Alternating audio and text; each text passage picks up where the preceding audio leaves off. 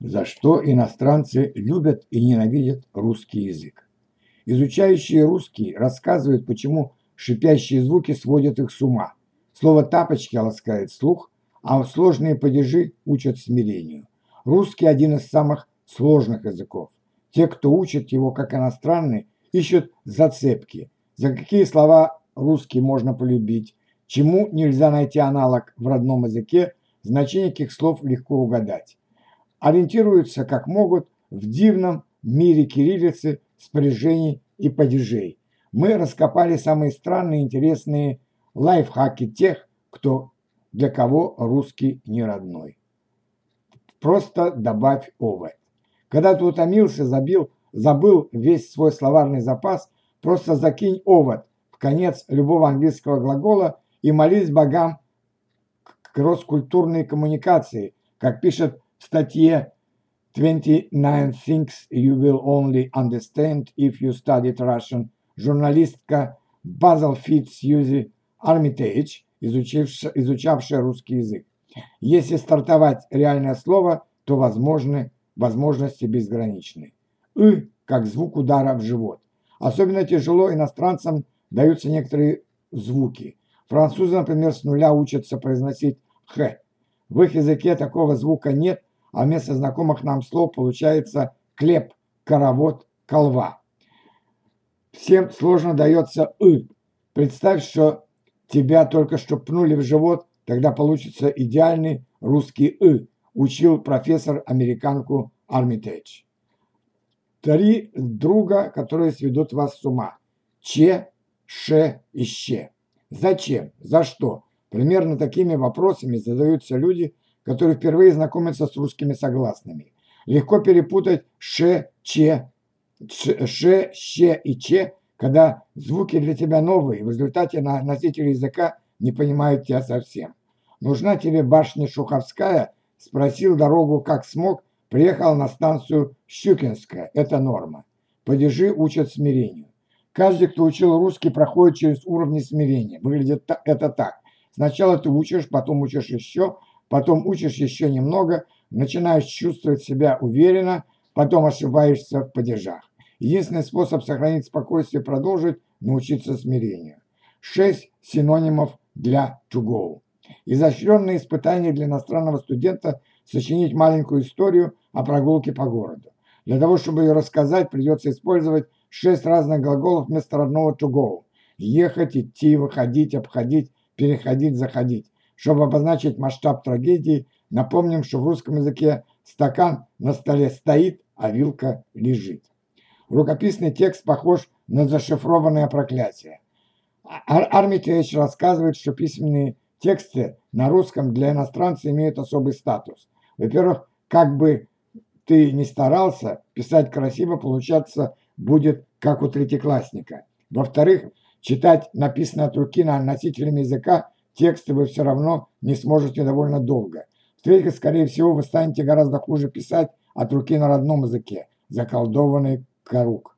Вежливые обороты кажутся русским грубыми. Для носителей английского языка кажется странным, что их обычный способ просить о чем-то, например, делать заказ в кафе, I would like a cup of coffee, please. Я бы хотел чашку кофе, пожалуйста. Кажется носителям русского языка грубым или неестественным, искусственным, как будто человек важничает, вместо того, чтобы просто попросить что-то. Вместо «мог бы ты передать мне соль, пожалуйста», иностранцы учатся говорить повелительными наклонениями. «Передай мне, пожалуйста, соль». Русские же, изучавшие английский, изучающие английский, страдают от того, что их считают грубыми носителями английского. Писай и пиши. Ловушка для нович... новичка. Сфера русского языка для иностранца – рассадник неловких ситуациях из-за созвучия слов обрезания образования, причудливой смены ударения в слове «писать» в зависимости от смысла. Э, многие новички ловят на себя улыбки в разговоре с русскими. Конечно, можно понять, что имеется в виду, но от смешков удержаться сложно. Если хочешь, чтобы тебя поняли, произнеси английские слова с акцентом. Западные бренды, проникая на русский язык, начинают новую лингвистическую жизнь. Самый яркий пример – Nike. Десятки лет мы покупали кроссовки фирмы Nike, в то время как все в США, Великобритании и других странах называли компанию Nike. Любопытно, что в кино в русском дубляже переводчики все-таки склонялись к народному варианту. Чтобы в русском баре заказать спрайт или Long Island, пишет Армитедж, надо назвать напитки с жестким русским акцентом, иначе не поймут. Ну, или просто показать пальцем. Часто делают жизнь гораздо проще. Многим англоговорящим сложно осознать и то, что всю жизнь они неправильно говорили главный алкогольный напиток из России и говорили «ватка» вместо «водка». Позаботьтесь об окружающих, называйте себя по-русски.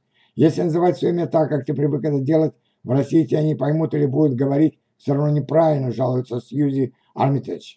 Особенно тяжело, отмечает она, приходится людям с именами вроде Сэс или Рус, Руфь, Рут, что, что, как правильно. Я клуб Серекс и бодишейминг, как большой привет из дома. В русском языке много заимствований из английского и просто похожих слов.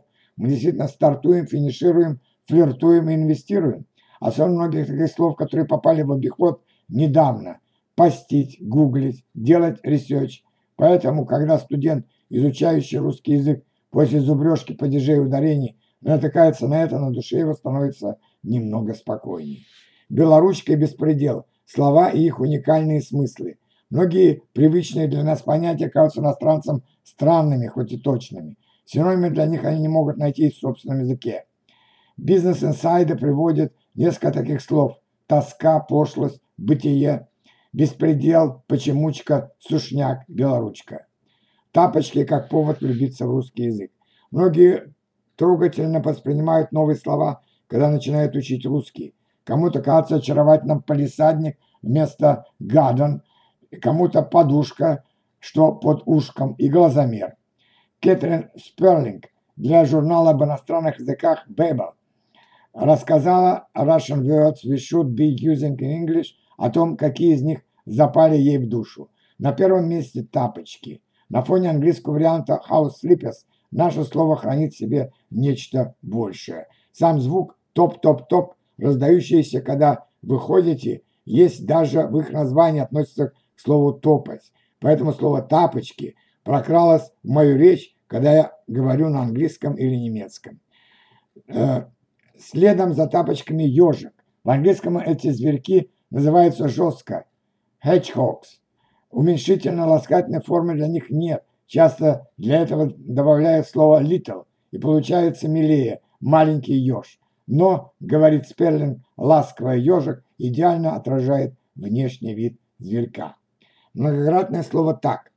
Особой магией обладает «так». Наречие, союз, частицы и вводное слово в одном лице.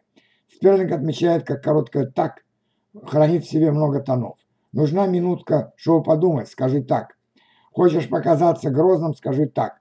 Хочешь привлечь внимание к проблеме – «так». Так я выучила от бабушки мужа. Я до сих пор недостаточно свободно говорю на русском, поэтому наше общение часто идет под откос. Когда мы обе решаем сдаться, она говорит так, что значит все хорошо, как минимум мы обе согласны, что пробовать объясниться дальше бесполезно. Когда мы понимаем друг друга, она тоже говорит так, то есть ага, отлично. Слово на все случаи жизни, поэтому оно мне и нравится, рассказывает Кэтрин Сперлинг. Да нет, наверное. Кроме того, что сам пассаж «да нет, наверное» может дотошного человека свести с ума, иностранцам им нужно справиться с запятыми. Зато особое удовольствие получают те, кто, изучая русский, берут его хитрости на вооружение и начинают использовать сами. Иностранец, который научился к месту говорить «да нет, наверное», это уже почти носитель.